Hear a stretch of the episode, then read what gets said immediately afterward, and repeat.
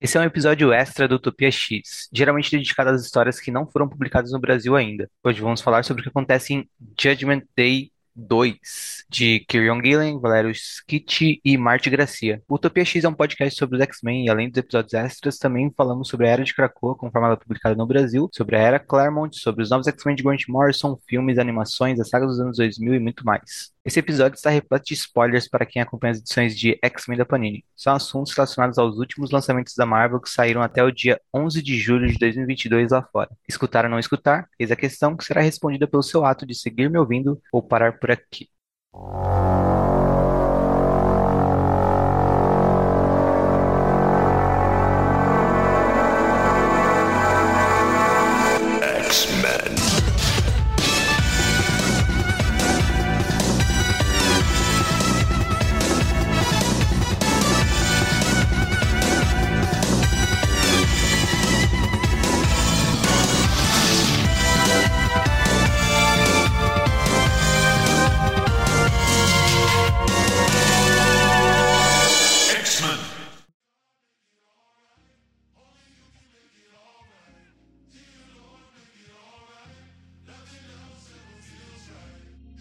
Nome é Henrique e eu falo com vocês diretamente da Terra 616. Como bem sabem, sou correspondente do Utopia X em Krakoa. Nas últimas semanas eu venho anunciando as notícias sobre a guerra que está acontecendo entre os Eternos e os Mutantes. Na semana retrasada ou algo do tipo, a gente noticiou aqui que os Eternos atacaram Krakoa e Araco. E semana passada a gente entrou em detalhes sobre esses ataques.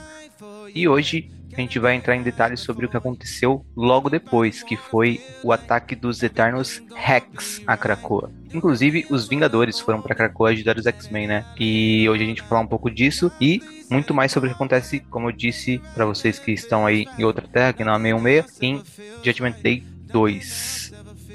Para falar comigo, tá aqui a Letícia e o Bruno.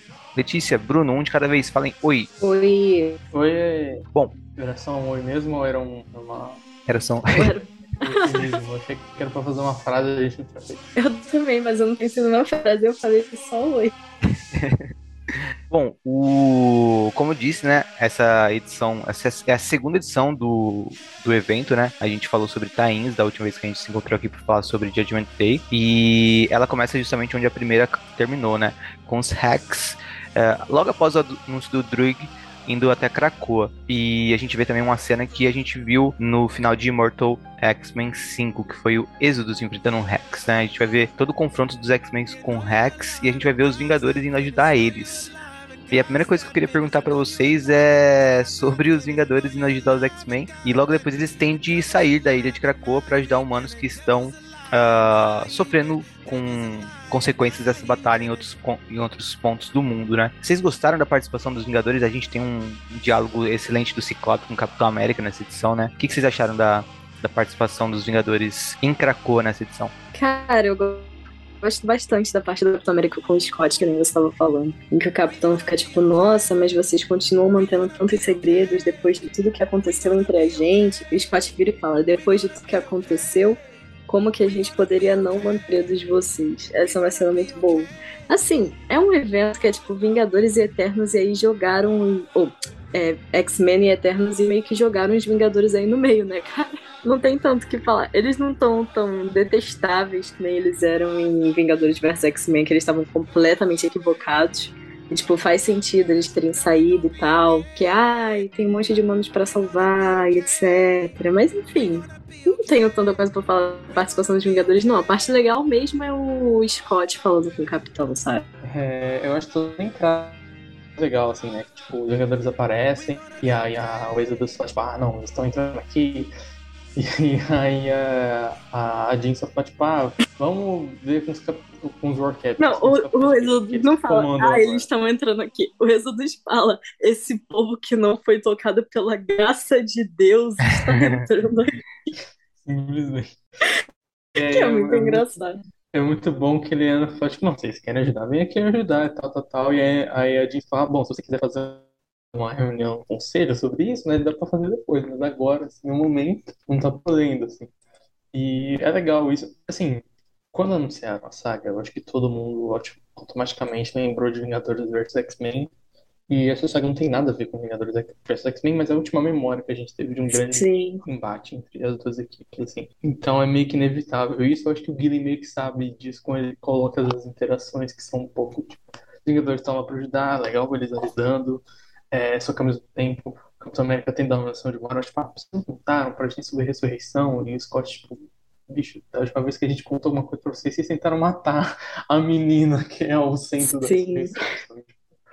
Não, não é como se fosse uma relação, é, uma relação super saudável, mas que no momento tá funcionando assim e tal. E, e aquilo assim, né? É, como diria o próprio editor da linha, o Jordan White, em entrevistas, né? Tipo, todo mundo fica perguntando, ah, mas e os Vingadores? Por que eles não se metem no meio? Porque uma história sobre os Vingadores salvando X-Men é chato, ninguém quer, ler, tá ligado? Tipo assim, foda-se. Só que nesse caso é o tipo de caso onde a trama se expande no universo Marvel o suficiente, que é legal a gente ter os Vingadores aparecendo em todos os personagens, essa sensação que o universo é que é um universo e tá, tipo, tá ali e tal, sabe? Não é como se os Vingadores falassem, tipo, ah, vamos derrubar Orcs pra vocês e tal. Seria muito legal, seria muito legal. Seria muito legal se o Tony Stark, no caso de conversa com Orcs, seria maravilhoso.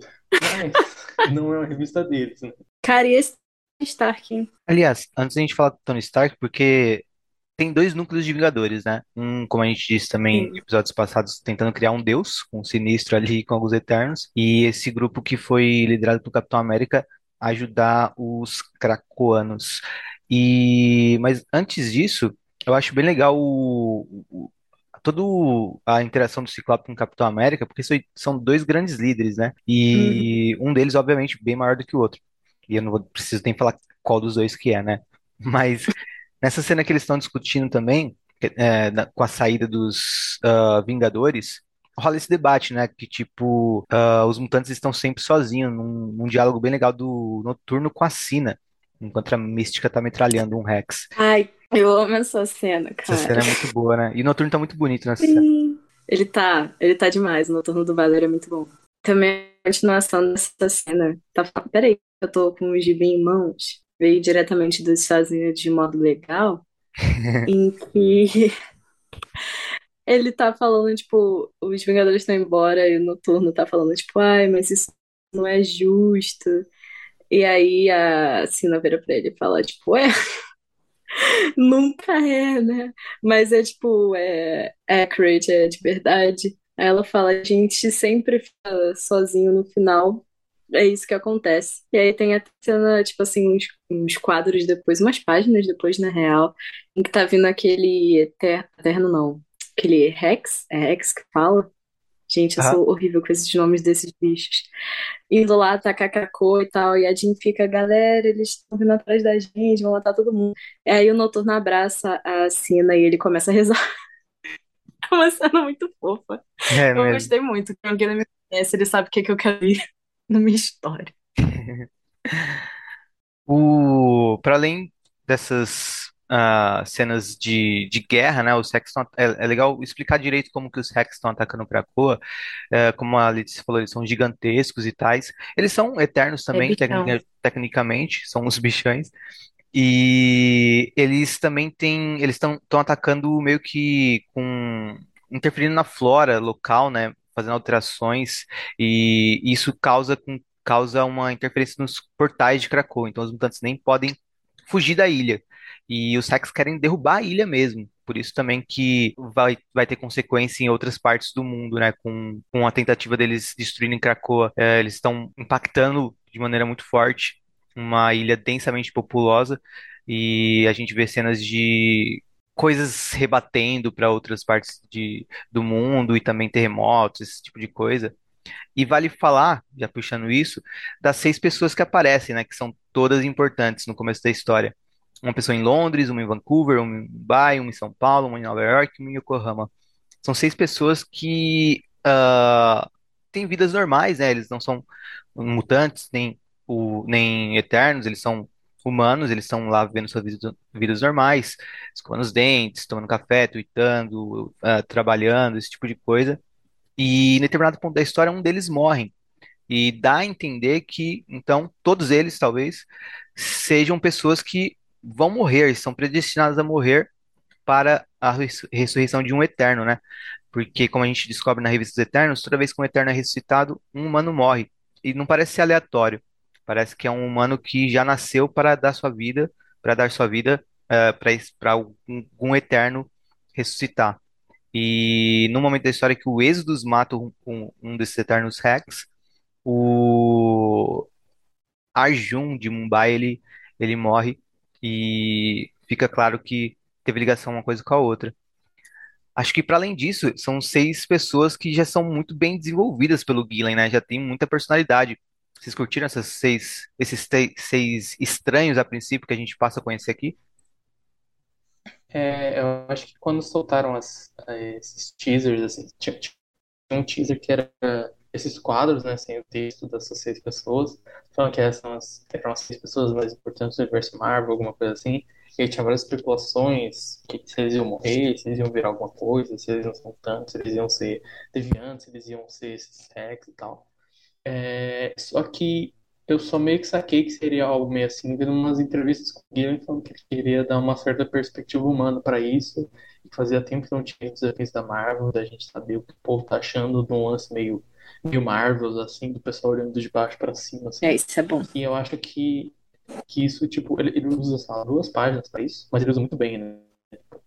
Você, em duas páginas, em dois quadros para cada personagem, você entende qual que é a posição deles nesse conflito, seja de contra, a favor, ou é tipo, ou não se importa, eu acho que vai se resolver. E também como que é um pouco da vida deles e eles, assim, né? Tipo assim, ah, você tem o Tom, é um cara que, tipo, ele não é um nazista maluco, mas ele é um cara, tipo, ah, mata os mutantes mesmo, ele tá vivendo a vida dele lá escovando dente de boas. Tem a Katrina que tá vivendo a vida dela, tweetando e falando sobre isso, e, tipo, pode fazer muita coisa, e ela gostaria que ela pudesse fazer, mas o que ela pode fazer é, é fazer uma. uma. Meu Deus do céu. Fazer uma nota de repúdio. Sim. É, você tem o Arjun em Mumbai, que ele tá basicamente falando, tipo, ah, se a gente sempre salva, eles vão salvar. É nesse trabalho de dar uma grande opinião sobre a parada. Eu gostei é, muito dessa Daniela... parte do Arjun, porque na narração em off ele até fala, tipo, até antes da, da idade dos Marvels, assim, que ele fala, tipo. A narração off meio que implica que ele é mais velho do que quando começou a surgir tanto super-herói. Uhum. Aí ele só tá tipo, cara, isso acontece toda hora agora, tanto faz. Não tem nada a ver com a minha vida. Tem a, a Daniela de São Paulo, ou São Paulo, né? Porque pegou é. o preview, mas corrigiram. É, tipo, ah, tem esse conflito aí, eu tenho, eu tenho uma, ela meio que tipo, é um pouco pra mutante, fala, tipo, ah, eu gostaria, né, de estar em Krakoa, tudo é de graça, imortalidade, praias, mas tipo, eu tenho que ver minha vida assim, tem que ser iFood ou Uber Eats ou Rappi, sei lá, sei lá É, assim. é garçonete, é garçonete. Ah, não, mas ela, não, mas ela tem, Ela tem três empregos, né? Ah, Na é, primeira cena ela tá de, de algum, entre- algum tipo de entrega. É legal que ele pega bem o espírito do brasileiro nesse, nesse quadro. Pega, pegou bastante. que tipo, ela tem um- uma certa opinião, mas ela não tem tempo para pensar sobre isso, sabe? Ela tem que trabalhar e viver a vida três empregos. Você tem a Jada, que apareceu lá na primeira edição também, né? Que ela a mãe falando sobre o filho dela que morreu. Ela tava protestando para os humanos ter acesso Cara, eles falam como o filho dela morre. Que Não, ainda não. Porque vai que foi pra é, algum bagulho de eterno também, cara. Eu fiquei É, meio seria coisado. doido se isso acontecesse. Nossa, Né? Ela fica Eu- tipo, eu- ai, são os mutantes e o caralho. E aí, sei lá, não. Ela é a mais Foi- interessante pra mim nesse sentido, Eu porque, também achei. porque ela tava ali no protesto, só que aí quando ela vê eles comemorando o genocídio, um vindouro genocídio, genocídio, ela fica tipo, putz, é, essas pessoas, eu não quero estar com elas, tá ligado? Sim. Ela é bem. É um pouco mais complexa, né? O jeito que ela pensa sobre os mutantes e tal. Não é uma parada muito preto e branco. É umas, é umas mais cinzas assim mesmo, né? Que, tipo, ela fala que ela criou o filho dela para respeitar os mutantes e tal, mas ao mesmo tempo ela tem essa questão que ela gostaria de ter ressurreição. E ela se vê em lugar que, tipo assim, não, pera lá, não tô querendo dizer que essas... ele tá num protesto, fica bem claro que, tipo assim, as pessoas em volta dela são pessoas que estão falando mata mutante mesmo, tem que genocidar. Ela fala, não, não, não, pera, não é isso. assim. Sim. E, e tem o Kenta de Yokohama, que é basicamente um, um de internet, né? Ele tá lá dele falando mal das coisas e apoiando crimes, assim.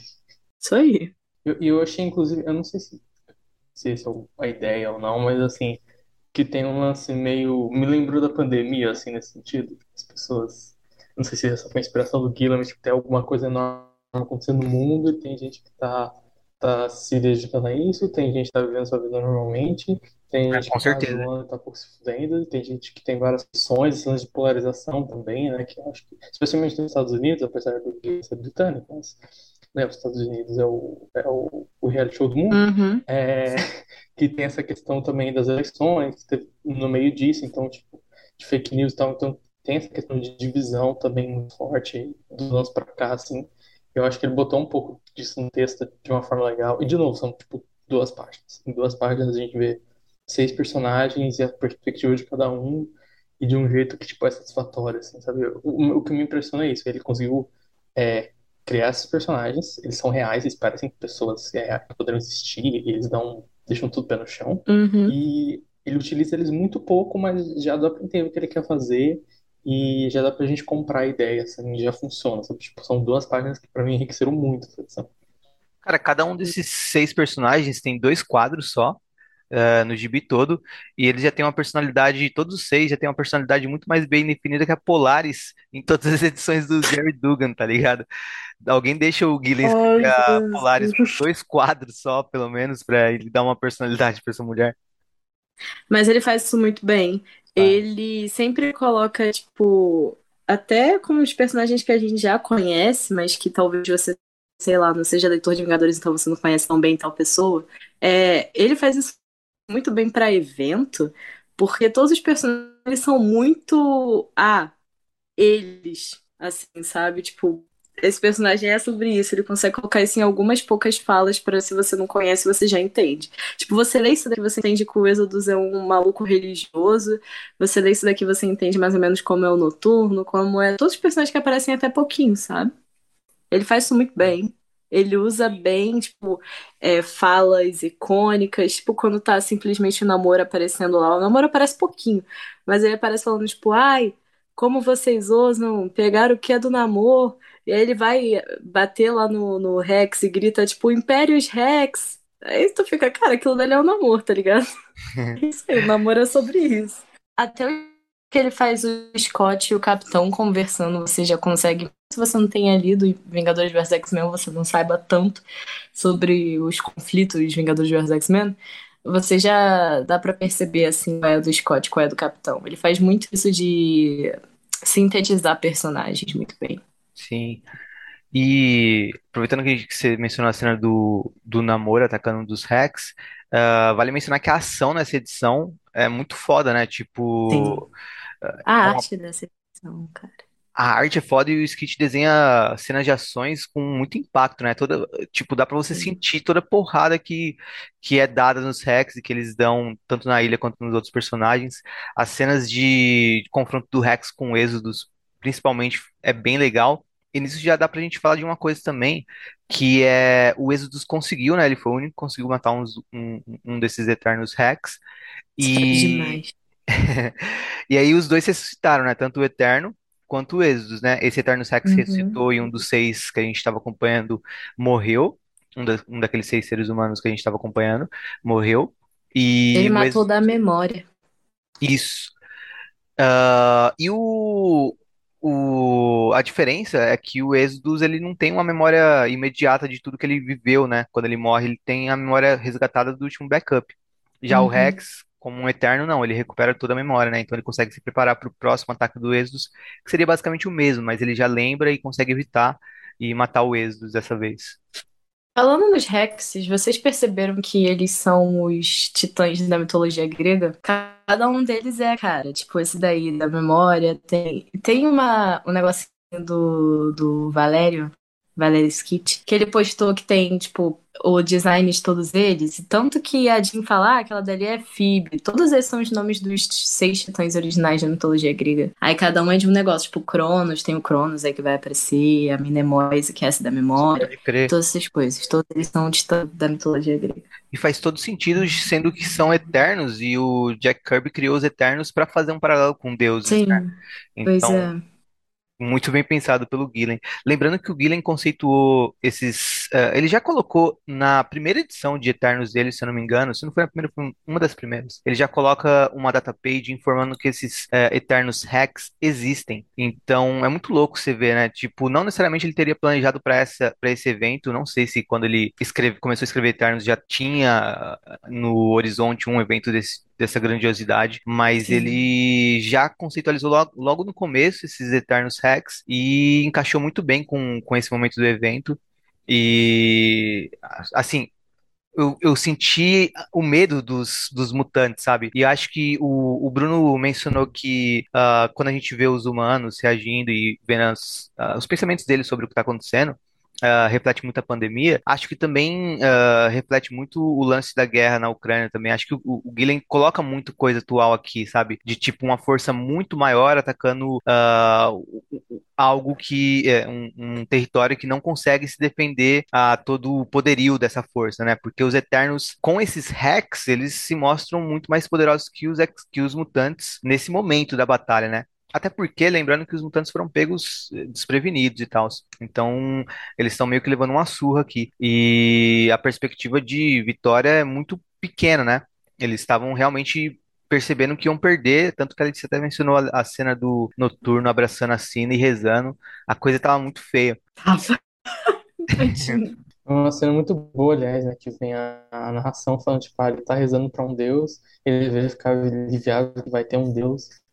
E isso que você falou também, é, eu não sei até quando ele planejou os hacks desse jeito, mas eu, eu lembro dele falar que quando a Marvel aproximou ele começou a conversar sobre fazer o evento e tal, ele tava, foi antes do segundo arco de Eternos. Agora eu não sei se antes do segundo arco começar a sair ou antes dele começar a escrever o segundo arco. Tem uma diferença de alguns me- meses ali.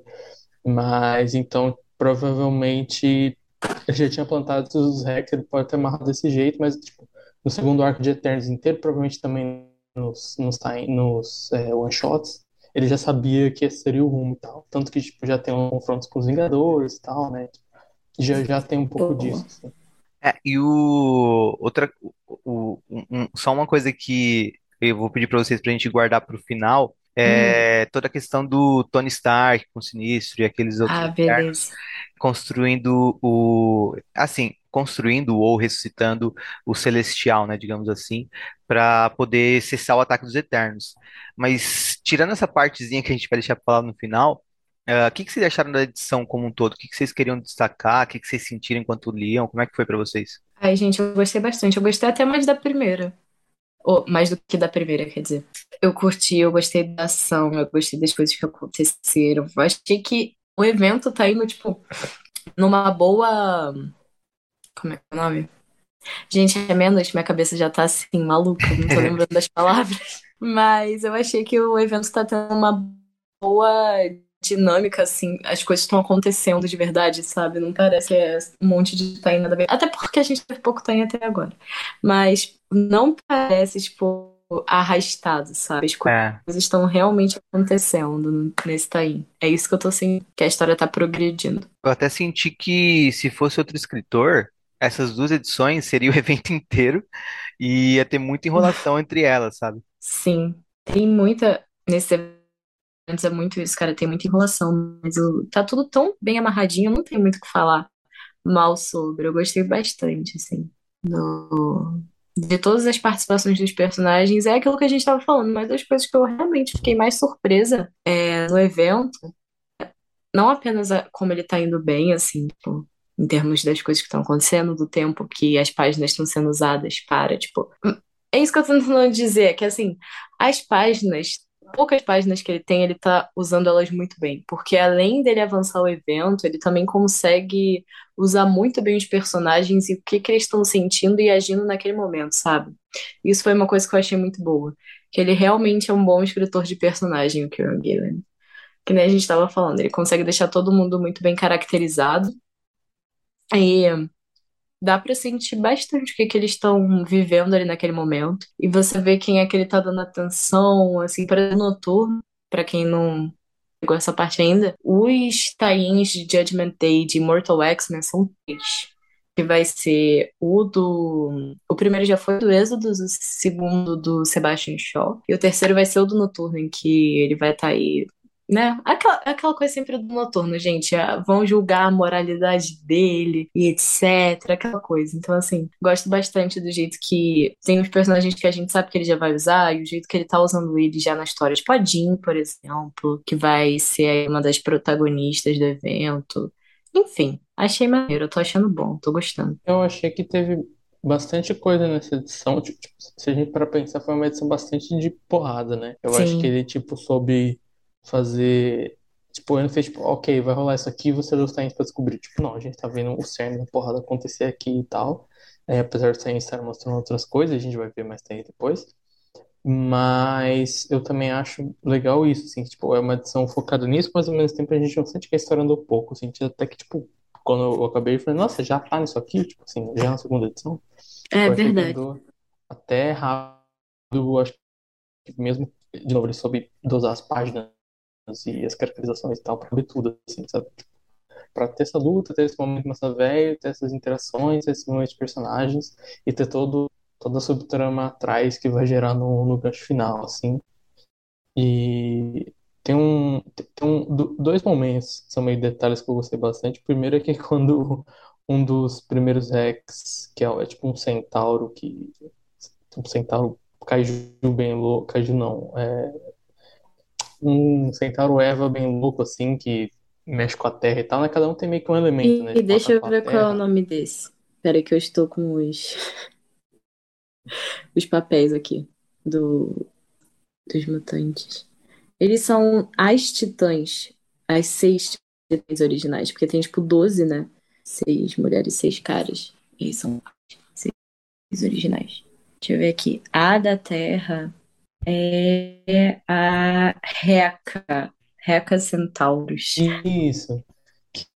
E tá atacando assim, o Scott fala telepaticamente, tipo assim, ah, eu devia ter escrito um protocolo sobre um centauro gigante do tamanho de um prédio que cria sua própria fauna, né? Porque eu sempre perco, é, esqueço das coisas óbvias. É muito legal isso desse equilíbrio, tipo, o Scott, ele é um fodão e ele é um cara meio, meio nerd, assim, não nerd no sentido, não sabe, tipo, ele, esse ele é um, um pouco, né? Até se a gente pensar nele jovem, a gente pensa num cara mais loser, assim, profissional. Mas, tipo, no sentido que ele é, um- ele é um equilíbrio desse cara mais fodão que ele se tornou depois dos anos 2000 e esse cara mais é, cuequinha verde que ele era antes, assim, sabe? Que, tipo, ele é um cara que, que é um cara foda de planejamento, e que é um puta X-Men, e que faz um protocolo pra tudo, mas ao mesmo tempo fazendo isso, ele é tipo um, um nerdão de ficar criando mil cenários, não do jeito Batman, assim, não do jeito, tipo, ah, eu sei como derrotar o Wolverine, não. Eles, tipo, escrevendo mil planos de, de guerra e tal, de uma maneira. Tipo, eu gostei desse equilíbrio da caracterização. Eu acho que o Ciclope dessa era é isso, né? Tipo, é uma síntese do Ciclope anos 60, 90, do Ciclope anos 2000 anos. Tem Sim. um, tem assim. O Scott dele é muito bom. tem um pouco disso. assim. É, o do Gillen especificamente, é, ele é bom nisso também. Eu acho que como o Dugan, a revista dele puxa um negócio mais é, proceduralzinho assim, Uhum. é tipo de aventurinhas, ele não tem tanto esse lance mais sério do Ciclope. Eu já sinto que o, o do Gillen tem mais isso, assim, de uma forma que o do Hickman tinha, por exemplo. assim. Sim. E o outro momento é, é bem curto quando vai mostrar a ressurreição do Êxodos. É que mostra o 5 e aí mostra o Cable defendendo ali, o 5. Muito E eu nem tinha me ligado nisso, que tipo, o Cable morreu e ele é ressuscitado em Krakow, então ele está em Krakow e tal. Eu gostei desse detalhe, tipo, dele estar ali defendendo a Hope, o 5 inteiro, mas específico a Hope, né, que a gente sabe que é a pessoa que mais, muito mais próxima a ele e tal. Eu gostei desse detalhezinho, assim. Um outro detalhe do E Scott. Ah, não, termina aí. Falei, falei. Ah, não, era só porque eu fui olhar a espinha do Cable, eu lembrei que em cima aparece o Mancha Solar é Rachel. E Sim, eu eu amo essa que. parte. Primeiro que é muito bom ver o Alex, os Kit desenhando os dois. Sim. E depois que é curioso ver eles nas roupas de Secret X-Men e de Knights of X, assim. Uhum. Que, tipo, são meio aleatórios, assim. Especialmente a Rachel, assim, toda trajada como se ela estivesse no meio do RPG, assim. Eu ia falar dessa página em si, especificamente, é, do Scott, bons momentos do Scott. O Scott teve bons momentos, gente, mas esse que o turno tá falando com ele, tipo, ai, a gente realmente, é disso que a gente precisa, esperança. E o Ciclope, tipo, correto. É, a esperança agora tá ali junto com os cinco, é, com os outros quatro, ressuscitando os mutantes, porque nós precisamos de mais soldados. Não se preocupe, ela está segura. Muito bom, cara. Não, eu só ia falar também que, aproveitando isso que vocês mencionaram, é legal avisar que Judgment Day ah, se passa depois do- dos arcos que a gente ainda está acompanhando em algumas revistas, né? Sim, Então, ah, se vocês veem a Rachel aqui e estranham por ela estar no Extramundo, entende-se que a história que está sendo publicada em Knights of X é uma história que se passa antes de Judgment Day. E até um spoiler, né? Porque a gente sabe então que a, que a Rachel volta do Extramundo sã e salva. E é curioso, porque apesar disso, é, eles não estão no Gala, então dá a entender que as histórias, algumas acabam antes do Gala, outras depois. Acho que, sei lá, nos Mutantes, por exemplo, seria antes, X-Men, é antes, até porque cronologicamente, mas na Knights of X eu acho que seria depois do Gala e antes de- desse evento, assim, porque no Gala não tem nenhum deles, né? Tinha até a roupa do Gambit, não tinha Gambit. Pois é, né? Tadinho. Inclusive, naquele mesmo painel que eu falei do Cable, tem um detalhe também, que é o êxodo desgostoso voltando à vida, fazendo coisa aqui. Sim. Bombou no Realmente. Twitter essa imagem. Sim, Cara, tirem seus Cavaleiros. Negros da sala. Cara, o Valério Skit, ele é muito bom, cara. Puta que pariu. O traço dele, nossa. O traço dele é perfeito, cara. Eu já falei isso aqui, eu acho, algumas vezes, mas ele é o meu artista atual de X-Men preferido, assim. Que eu acho o traço dele incrível. Todos os personagens, eles têm caras diferentes, sabe? Ele é ótimo com expressões, ele é ótimo com anatomia, ele é ótimo com tudo, cara, que ele se propõe a fazer. Esse cara é incrível. Acho Te amo, vale, Valério, se você estiver ouvindo. vale um destaque especial pro sinistro dele, que é realmente sinistro, né? Sim, cara, eu ia Sinistro também. Sinistro ele é realmente sinistro. Dá medo. Geralmente a gente vê hoje em dia o sinistro mais, é, mais é, Goofy. Drácula, mais, sabe? Aquela coisa. Mas o, esse sinistro dele é muito, muito bom, cara. Todos os personagens que ele desenha ficam muito perfeitos. O noturno dele é perfeito. O Nossa. Scott, de- eu gosto muito do Scott dele, que, especialmente quando ele tenta de Encanto América, você vê que ele não é aquele padrão queixo quadrado que lá, era enorme, ele tem aquele lance do magrão, assim, com os artistas, Ah, tipo, o Paul Sim, Smith, o Quitely, assim, faziam bastante dele não ser um cara com aquela cara tão quadrada, tem uma cara um pouco mais sim. magrela em alguns pontos, assim, eu gostei muito disso, assim, porque acho que depois dos, assim, vamos colocar assim, vários artistas, tipo, o próprio Bernie, tipo, é meio que normal desenhar todo super-herói do meu jeito, etc, mas tem alguns artistas que têm o seu jeito e tal, mas eu acho que nos anos 90 ali foi talvez o ponto onde tipo, você olha pra ele, ele é sim, um cara bombado, queixo quadrado, mas dá pra ver aquele lance do magrão um pouco na cara dele, acho que por causa do uniforme, cabelo fora e tal. Só que aí depois, acho que todo mundo fica nesse vai e vem, assim, eu acho que o Skit faz muito bem ele ter essa cara, que não é mais a cara do Capitão, especialmente porque eles estão perto, dá pra ver muito bem, que é o Ciclope, que é o Ciclope Sim. fodão, mas também é o Ciclope mais antigo, assim, tipo, é é legal ver, esse, ver o Ciclope no traço dele, assim. Cara, concordo. Todos os personagens dele são muito bons. A Jean dele também é muito boa. Adoro a Jean dele. Muito. O sinistro dele é cheio de cara de boca, cara de boca também. Ele é. Todos os personagens dele eu acho que são, assim, tipo, quando é, tem principalmente. Uma que eu sempre lembro é aquela edição de Sword do Fabian Cortez Pelado, falando com o conselho. Porque lá tem, tipo, todos os membros do que estavam ali no conselho naquela hora, reagindo às coisas que eles estão falando. Ele é ótimo com expressões faciais, cara. Ele é muito bom nisso.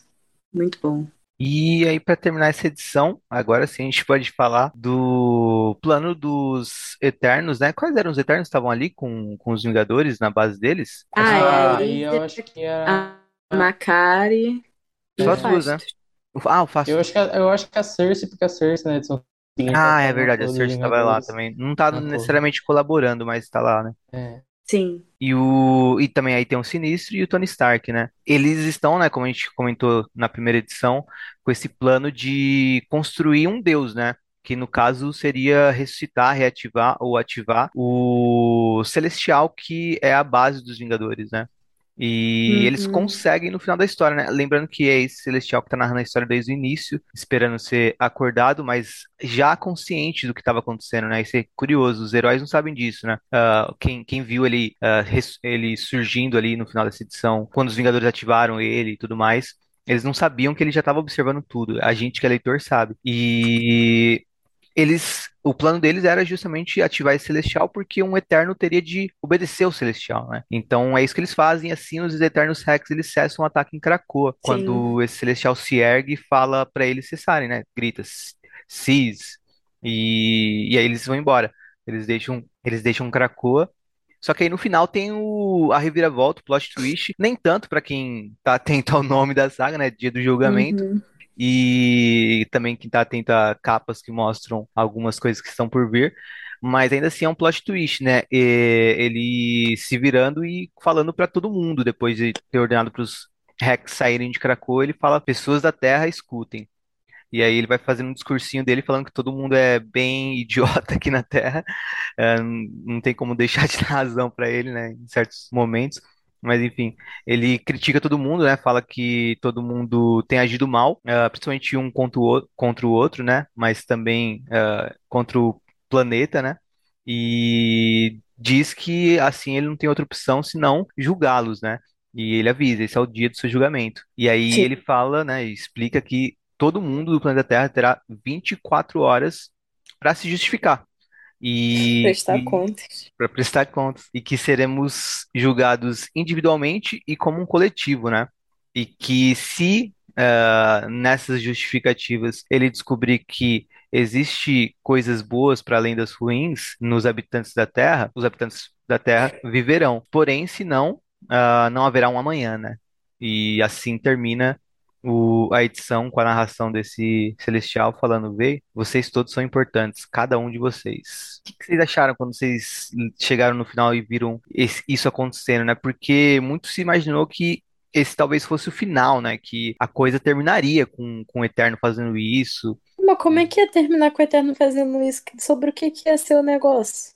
Então, porque muito se imaginou que ah, o Celestial ele ia fazer isso e aí todos os heróis iam se juntar para bater nele, né? Porém, Ah, acho que não vai ser assim, porque geralmente é assim, né? Quando os heróis brigam, depois eles se, se unem para uma, uma ameaça maior. Eu acho que o Gillen não vai fazer isso. Eu acho que seria muito uhum. óbvio para ele tomar esse caminho. Ele não parece ser o tipo de artista que trabalha por esse caminho. Eh, Eu acho que ele vai por outro caminho e ele está colocando isso já na segunda edição ah, já justificando o nome do evento e tudo mais, já deixa a coisa bem empolgante pra mim. O que que vocês acharam? Cara, eu, eu gostei também, assim, eu achei legal. Eu gosto de quando tem alguma coisa maneira pra colocar os outros personagens pra fazer nos tains, Faz sabe? sentido, né? Com isso. Tipo, é, porque como é tain pra todo mundo, tem que ter alguma coisa da hora, tipo, quando teve aquele War of the Realms lá do Thor, o legal era ver a galera na Terra é, que não tem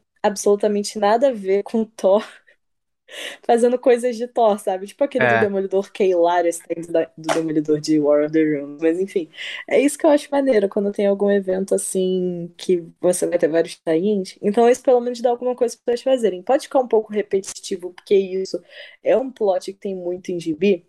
Pode. Tipo, ai, vamos jogar o Homem-Aranha. O que é que a gente vai fazer? Ai, aquela vez com a Gwen Stacy. Porra, todo dia é isso na vida do Homem-Aranha, cara. Pelo amor de Deus.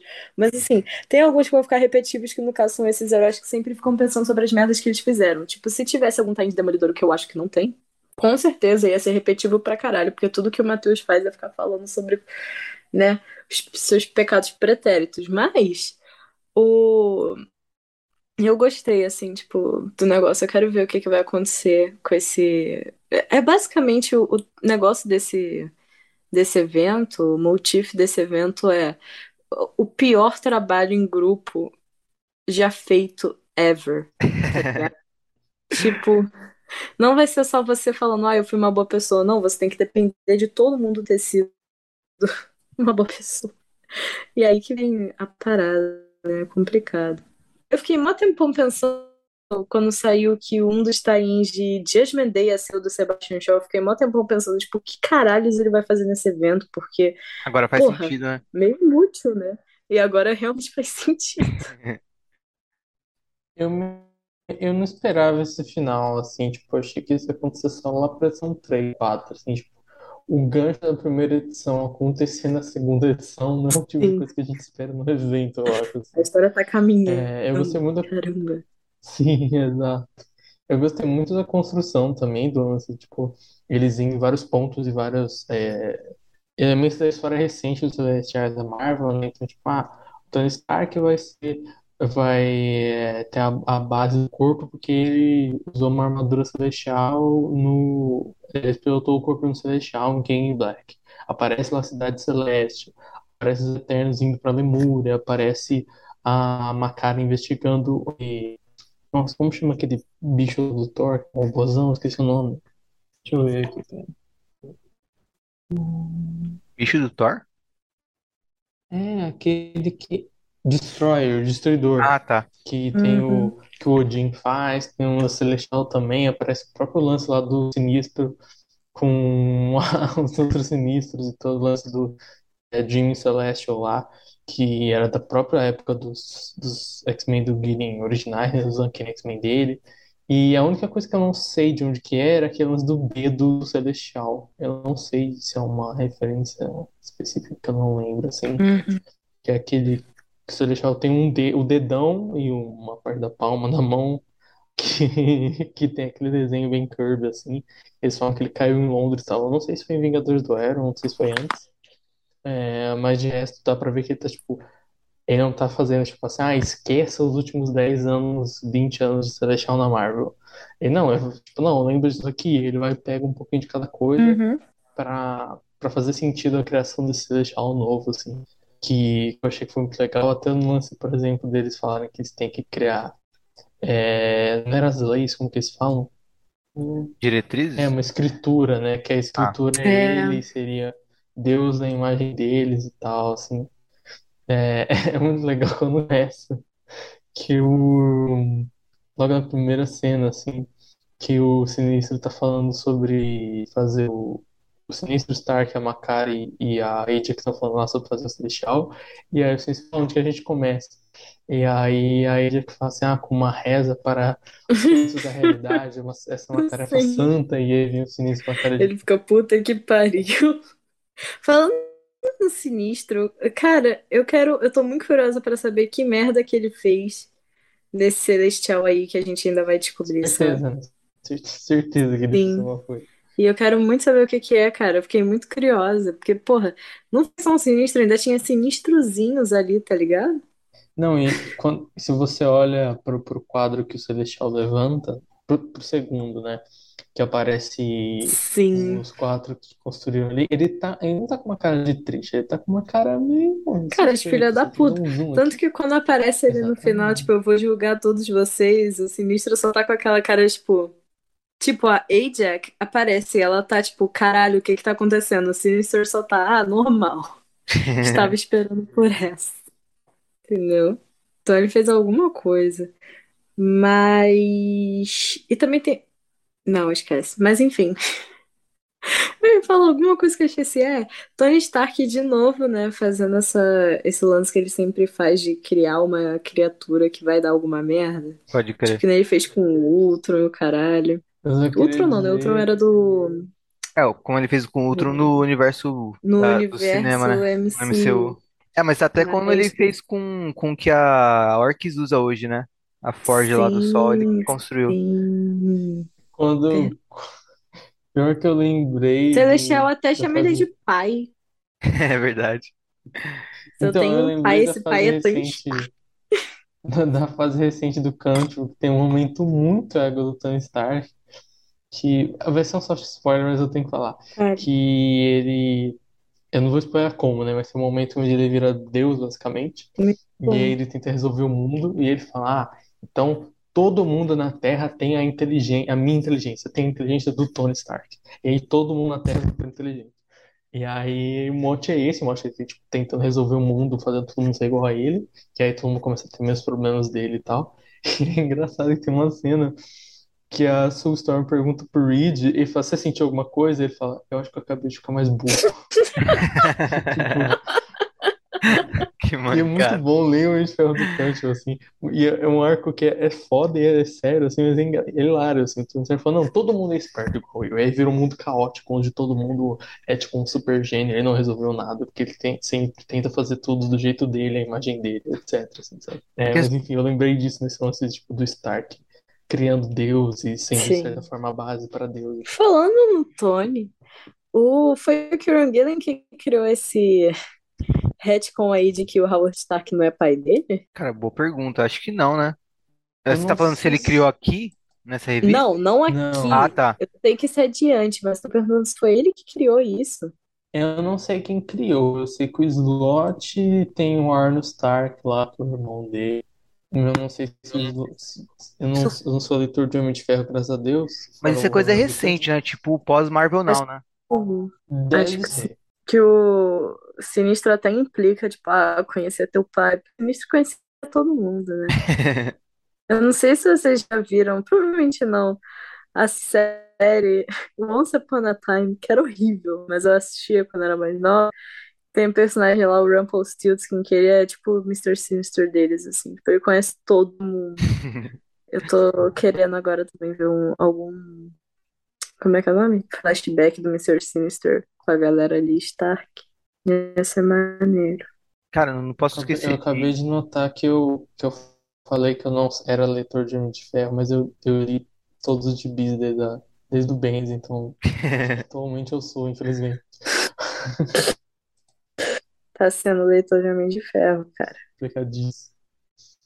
Cara, eu eu não posso esquecer de mencionar que Hum, é muito legal o que o Skate colocou os Kirby Dots no, no Celestial, né? Que é uma criação do Kirby. ah, e quando o Celestial ganha vida, sim. saindo dele ali, você começa a ver os Kirby Dots cada vez mais fortes conforme vai passando as três últimas páginas. Achei um detalhe bem legal, uma homenagem bem bacana pro Kirby. É legal que ele só tem um olho aceso ali também, né?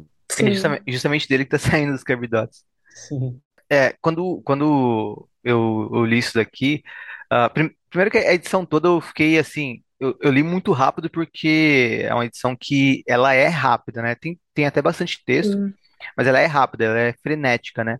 Quando eu cheguei no final, ah, acho que foi inevitável para mim pensar, putz, acho que eu vou ter que fazer isso também aqui, de me ver com, com, com esse Celestial e me justificar para ele, tá ligado? Eu acho que isso é bem legal também, porque leva o leitor a pensar, né? Tipo, ah, como seria se eu tivesse ali? Acho que é, é, é um, é um plot que, muito, que carrega muito o leitor ah, nesse sentido de todo mundo da Terra vai ter que se, vai, vai ser julgado, vai ter que se justificar. Acho que o leitor Uhum. po- in- in- invariavelmente vai começar a pensar também um pouco ah, em que justificativas daria e também ficar curioso, né? Eu fico curioso para saber, por exemplo, como Peter Parker vai reagir a isso e o que que vai acontecer Ele aparece nessa edição. É, ele aparece na penúltima página. E a gente tem mais sete edições do evento, né? Esse mês. Ah, Death to the Mutants 1, Que X- delícia. X-Force, que eu não espero grande coisa. X-Men 13, do Dugan. Eu, Vamos sinceramente, julgar o Omega Red. ah, seria uma boa. O, tem o, vai ter a é terceira edição do verdade, né? evento, né? Agora, agora que eu me liguei que X-Force vai ser já nessa época do julgamento, mas eu não sei se vai ter a ver, tão rolando do Craven. Caralho, Craven, né? Não, mas acho que, acho que isso daí. Ah, é. Se isso daí for a, a- o time, vai ser meio, meio estranho. Mas acho que isso daí vai Ah, esperar, eu acho, o, o time do evento. Mas também tem Wolverine, Wolverine 24, né? Tem, É, diz que X-Force vai ser. tem duas edições de X-Force, na verdade. É, 30 e 30 e 31 esse mês. 31. Que E inferno, cara. X-Men também cara. tem tem duas de duas. X-Men também, isso, 13 e 14. Não, Então, e os, agora os que eu tô tie-ins são vendo só que. de mutantes aqui, por enquanto, esse mês, né? Não, e agora que eu tô vendo que Hum. vai ter X. Vão ser quatro edições tá, de X-Force. Acho que ao menos uma deve ter pensado no Celestial. Não é É, pelo menos com uma o amor Puta que pariu. Como assim? Ok, tá bom. Qual que vai ser a dessa Death to the Mutants? Matar os mutantes. Deixa eu pesquisar. Tem uma que a capa é Emma Frost, né? Qual que é? É, eu, Ela tá batalhando o, o Death to the Mutants é a que tem as capas do Ribic. Será que vai ser um lance dos Eternos seguir o que eles estão fazendo, de tentar atacar os mutantes, ou eles têm que parar de atacar os mutantes agora que o, É o uma Celestial. dessas da Emma Frost. É, eu acho que deve ser tipo. é, deve mostrar esse lado todo do Druig e tal, da galera que não apareceu tanto ainda, porque o Druig aparece mais antes do evento, Tipo a, a agora, né? Moira. É, também. Mas Deixa eu Hum, ver aqui. deixa eu ver. É, a, a, é, a premissa é completamente vaga, assim. ah, eu tô olhando aqui também, não, não diz muita É, os coisa. mutantes são deviantes, blá blá blá, aquela coisa. Eu acho que vai ser bem, bem isso. Deve ter, que nem ele falou, o ponto de vista do Druig.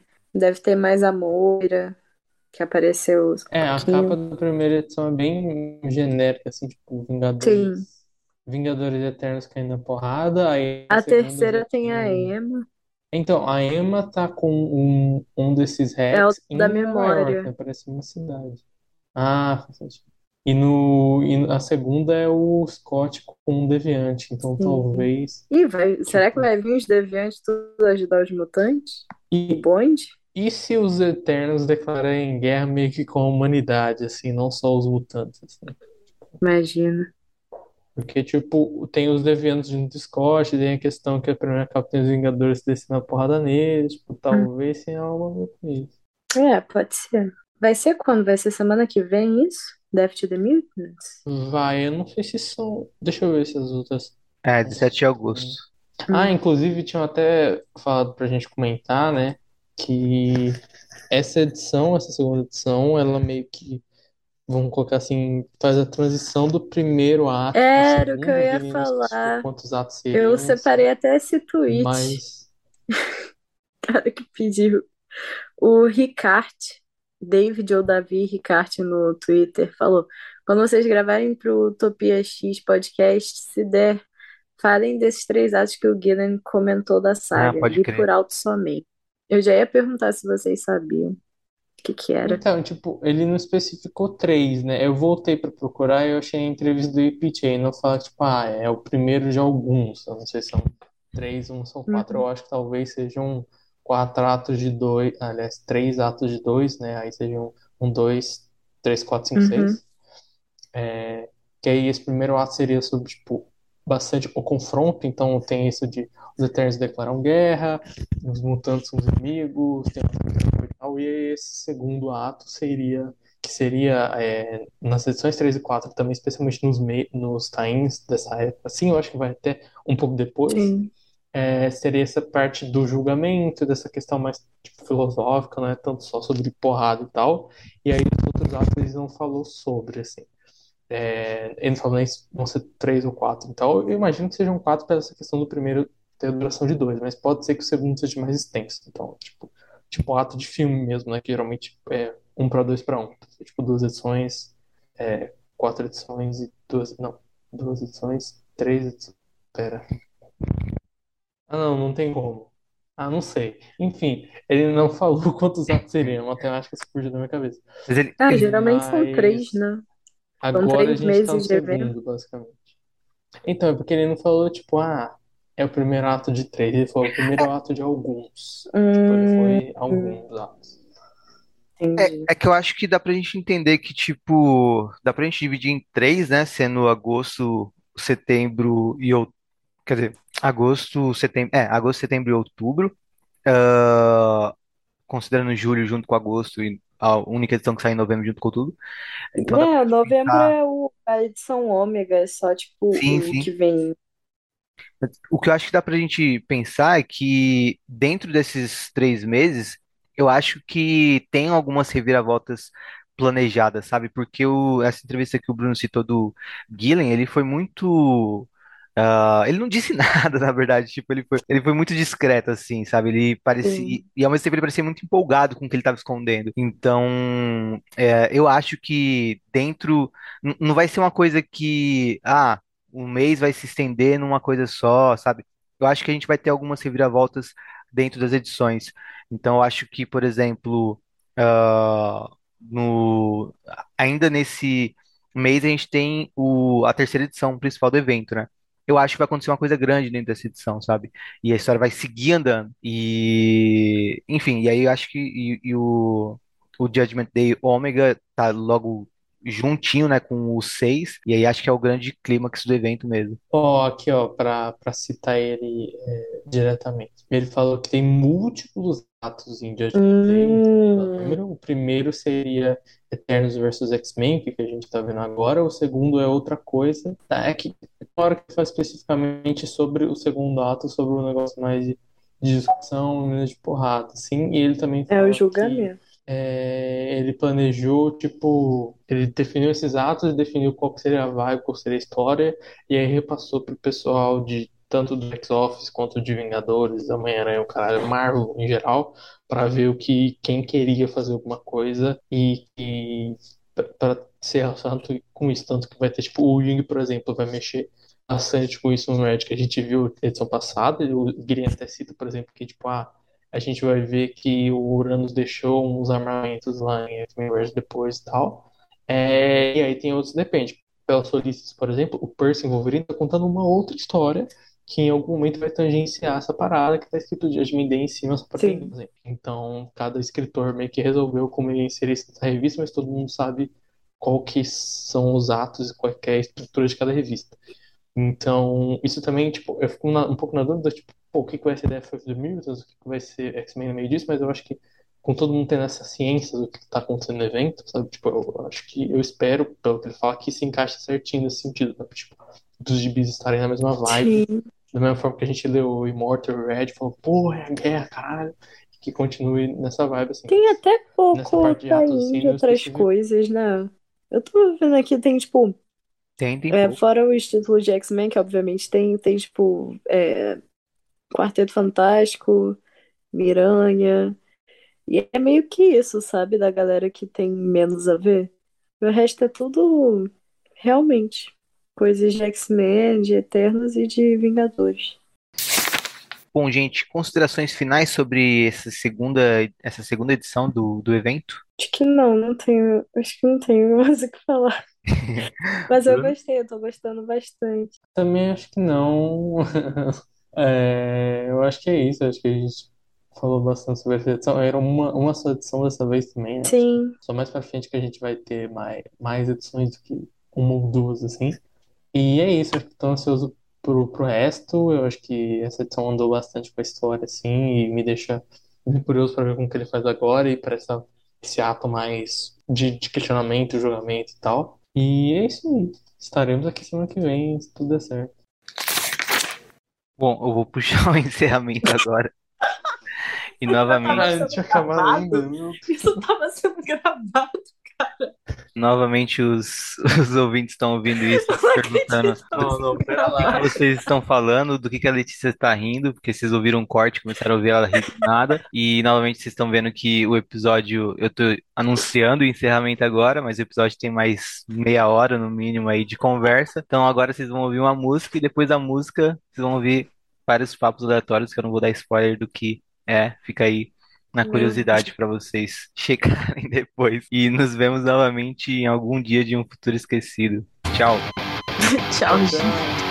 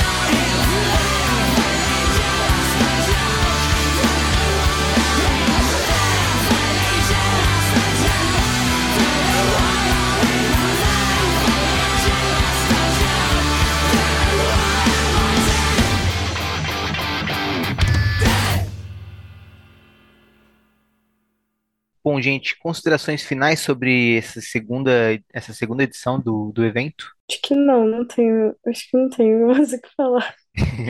Mas eu gostei, eu tô gostando bastante. Também acho que não. É, eu acho que é isso. Acho que a gente falou bastante sobre essa edição. Era uma, uma só edição dessa vez também, né? Sim, Só mais pra frente que a gente vai ter mais, mais edições do que uma ou duas, assim. E é isso, acho que tô ansioso pro, pro resto. Eu acho que essa edição andou bastante com a história, assim, e me deixa curioso pra ver como que ele faz agora e pra essa, esse ato mais de, de questionamento, julgamento e tal. E é isso aí. Estaremos aqui semana que vem, se tudo der certo.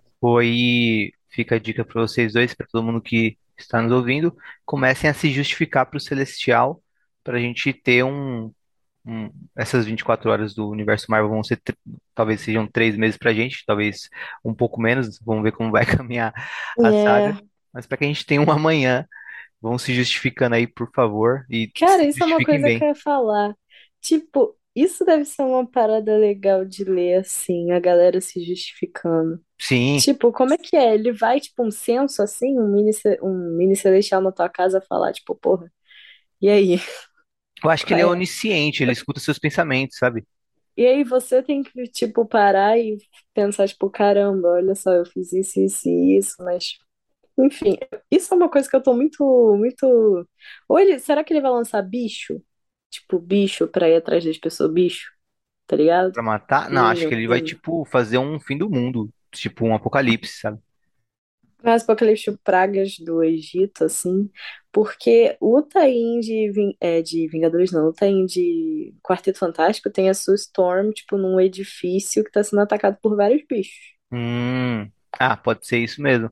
Pode ser, pode ser até uma indicação de que não se justificaram bem e a gente tá tendo que Não lidar com as paradas. legal. Pode ser também. Mas eu não sei, eu, ach- eu achei isso legal. Eu quero muito saber como que essa parte do julgamento em si vai ser feita, sabe? Ah, Tipo, se ele vai, se é um momento que você para, assim, eu não sei, cara, eu tô, eu tô muito curiosa pra saber como que isso vai ficar. O, o Celestial botando num telão, né? Que mundo fica, "Ai, se passasse a sua vida no telão, não sei o que todo mundo fica, né? O Celestial bota no telão e fala assim, e aí, vamos ver, ó, Senhor Sinistro. Olha Porra, aí, ó. bota aí no telão. Cara, esse é, é foda, foda isso daí. Mas, enfim, eu acho que deve ter uma, umas coisas legais. Assim, o Immortal X-Men do Sebastian Shaw começa já com um flashback da infância dele, assim, daquela coisa que o Mike Carey criou. Mas isso a gente fala na, na edição dele. Mas, enfim, eu acho que vai ser maneiro ver a galera se justificando e tal, e pensando, putz, Inclusive, se se contar a pá. história do Shao, será que vai contar sobre o lance lá da, do, do Trizal com, com o pai do, do Shinobi Cara, Solo, cara? espero que, espero que eles mencionem. Imagina o Celestial mostrando você se orgulha disso aí. E o Shaw, tipo, Eu não lembro em qual edição que foi, mas a- a- é porque assim, a- ninguém quis é, clamar o, o show pros LGBT, né? Ninguém, ninguém se deu Foi naquela que tem a horticultura, mano.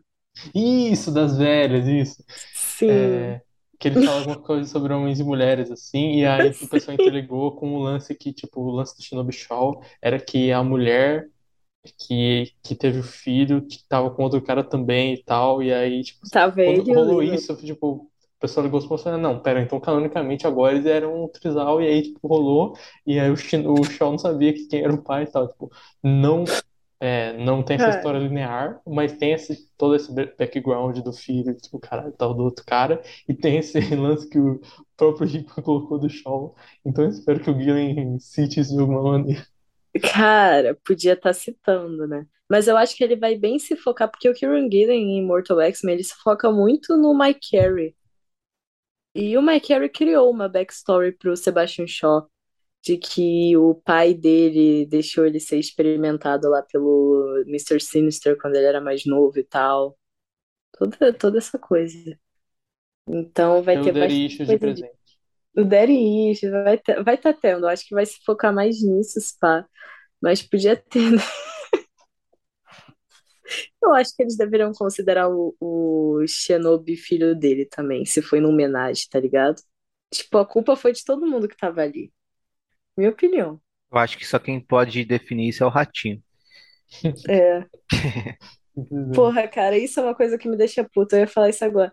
Pro- é, o Mojoverso perde muito no sendo no Brasil, porque um programa do Ratinho ia render tanto.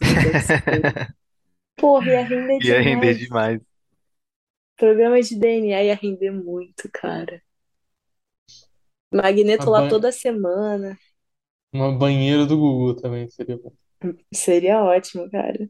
Vai dar namoro no universo Marvel. Pô, esquece. Inclusive, duas coisas. Primeiro que o que tem esse lance que ah, o Celestial vai jogar todo mundo 24 horas. E aí já teve um pessoal reclamando, tipo, ah, como assim? A história inteira vai ser seis meses, vai ser 24 horas. Apesar que a gente não sabe se essas 24 horas vão ser uma edição, vão ser vários times, vão ser duas e tal. Mas eu achei isso tão tosco, assim, tipo, gente, tem gibi que se passa em, tipo, um dia e é um arco, em seis meses, sabe? Tipo assim, porra, normal. Pois é. Anos 2000, Porque um falaram ano já que que vai era uma se passar, semaninha. tipo, em um dia. Então, que o Celestial falou que eles têm 24 horas, então tem um pessoal falou que ah, vai ser tudo um dia só, até porque essas primeiras duas edições são um período bem curto. E aí eu acho, pelo menos, que vão ser tipo, as edições 3 e 4, que vão ser essas 24 horas. Eu acho que depois ele Sim. larga, assim. É, E é outra coisa que a gente falou do lance do show do Dead Issues, mas se a gente para pensar que o progenitor, que é o Celestial, ele criou toda a vida todos os humanos têm Dead Issues com o Celestial. E aí eles vão, ou vão ter agora quando ele vai jogar Caramba. entendeu? Que é tipo, o seu pai, é tipo aquele lance lá do, do sua família vi- visse um filme da sua vida, tipo isso com o Celestial. Para Foda, cara. Inclusive os próprios Eternos têm muito esse Daddy Mommy Issues, Celestial Issues aí, né? Celestial é Issues. isso. Criaram a gente e foram embora, sabe? Foi É, isso. Pai ausente. É isso, cara. É um evento sobre É Daddy isso. Issues o tempo todo, é isso. É sempre sobre isso. Bom, eu tenho Daddy Issues, então eu sei que eu vou curtir de início ao fim. Cara, eu também. Tô procurando uma música de, de julgamento, achei uma aqui, não sei se é boa. Vocês têm recomendações de música de dia de julgamento ou de fim do mundo? Putz, boa pergunta. Não vou estar lá. sabendo agora, não. Ah, oh, aquela música do Boi que o que é o Zig Stardust avisando que o mundo vai acabar, como que chama? É, é Five Years. Ele fala que em cinco anos o mundo vai acabar. Putz, mas tinha que ser uma que falasse que em 24 horas o mundo vai acabar. Especificamente, feita pra isso. É. Inclusive, Mas essa, é isso, essa- galera. inclusive completamente off aqui, fazendo um mini cast de David Bowie e My Chemical Romance, aquele The End do My Chemical Romance tem uma, uma melodia Sim, tem. grande. Gigante, cara. Gigante. No. Cara, My Chemical Romance deve ter alguma música sobre o mundo 24 horas, hein? Aquela que abre The Black Parade. Não, aquela que abre The Black Parade é bem sobre isso. Tipo, de ver a sua vida passando assim, tipo. Cara, eu vou mandar essa música depois pra você, Henrique. É The End, não é? Sim, tem The End, tem. É porque são duas músicas que se complementam. Mas a que abre o disco é The End, não é? Sim, mas é porque The End e a que vem depois são. É uma continuação uma da outra. Eu não lembro qual que ele fala isso. Ah, Acho que é tá. Dead, não é? Que vem depois de É. Isso Procurei aí. aqui, ó, 24 Hours no, no Spotify. Tem uma música da Ska Ferreira, tem uma música do Kanye Ah, tem aquela do Kanye. Tem uma do Joy Division. Nossa, não, não lembro dessa do Joy Division. Mas a do, a do Kanye West. Qual que é a do Kanye West de 24 Hours? É que ele vai no shopping comprar coisas? É aquele do Donda lá, pô. Ah, É uma música numa vibe meio Exodus ali, né? ah, eu confundi com All Day.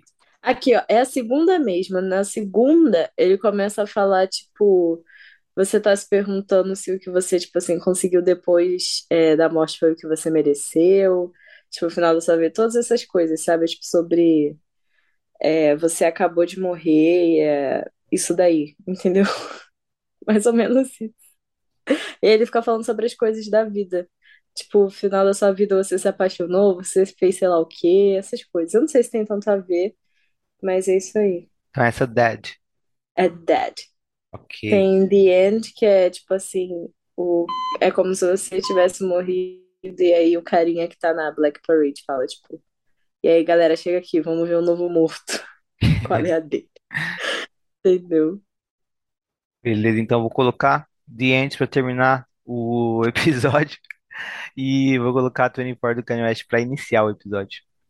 Pô, Ela fala de Deus, né? E na- no começo a ideia é de que amei. esse Deus vai salvar todo mundo, assim como o Kanye Não, West acha que exatamente. É, Jesus vai é salvar ele. totalmente na vibe, na vibe é, Exodus e, e Noturno. Sim. Cara, esse, esse bichão aí, esse celestial, ele já era, tipo, o celestial do julgamento, assim, antes? Ou isso é algo de agora? É, tinha o Arishem, que era o, o juiz, né? Só que aí esse é um, seria um novo. Eu não sei o que aconteceu com o Arishem. É que, é que o foda é que lembrar o que aconteceu com os Celestiais envolve lembrar de Vingadores do Arrow, e aí é santo problema, assim. É, cronológico. Não, é compreensível, compreensível. Tipo, eu lembro que tinha um lance um Celestiais, tinha uma capa, tinha um Celestial com uma foice, e aí tinha um Celestial específico que sentava a porrada lá nos outros. Uhum. Deixa eu ver aqui.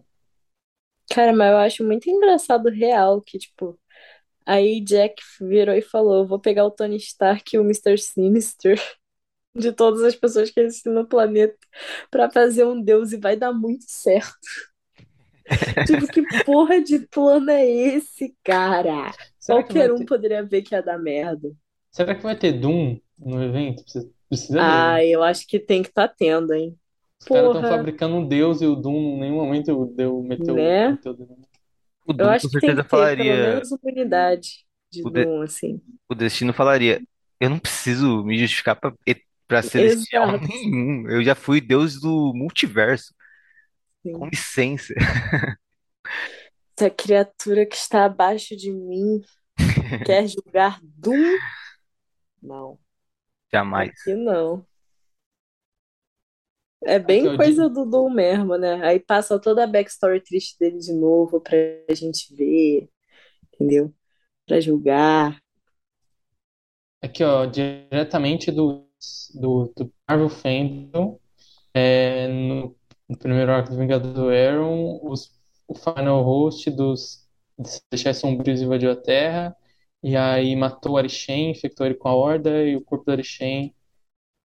é, Ah, ah, tá, tá, tá. tá. Lance de Londres, então, que, que aconteceu nessa edição da mão dele em Londres é de, de Vingador. Então dá certo. E. Morreu? Deixa pera, deixa eu ver também. Os Vingadores formaram uma unimente, tal, tal, tal. É, dá a entender que ele morreu, que a Ordem reanimou o corpo dele, mas ele morreu. Ah, beleza. Mas então, qual que é o Celestial que o Tony Stark fez aquela armadura? Agora eu tô, tô na dúvida. É tão fácil, né? Parece tão fácil simplesmente criar um deus aí. Black, King Black. Inclusive, como o King in Black é pior do que, que esse evento. Eu pensei aleatoriamente que eu vi os X-Men na capa. É... Cara, King in Black é tão qualquer coisa, sabe? Tipo, ai, a gente precisa fazer um evento aí no Venom. Faz aí, faz aí. E é O isso. que me deixa, o que me deixa puto é que todo o lance dessa fase era que o Case estava construindo toda a mitologia por anos, tal, tal, tal, e esse evento ele ia finalmente concluir e tal. E aí na penúltima edição ele, ele fala tipo assim, ah, na origem do Nu tem um negócio lá, tem isso aqui.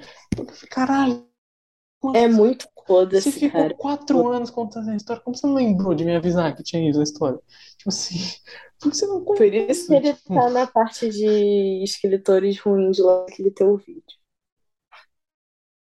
Ah, eu coloquei ele no já deu que tinha que dar, não foi? Alguma coisa assim. É porque, é porque eu, eu acho que hoje em dia eu, eu, eu acho que ele saturou, assim, hoje em dia. É. Mentira, o Thor eu ainda leio, mas. Tipo, se para pra pensar que 2018 era a revelação, 2018 era o cara, e aí depois. ele- É. Mas Até- King in Black é bem isso. Querendo uma curiosidade muito engraçada de King in Black para os ouvintes. Se vocês não lerem nada de King Black, apenas o Taim de Demolidor, deixa implied, assim, de que o Fisk foi lá e matou todos os bichos do King in Black.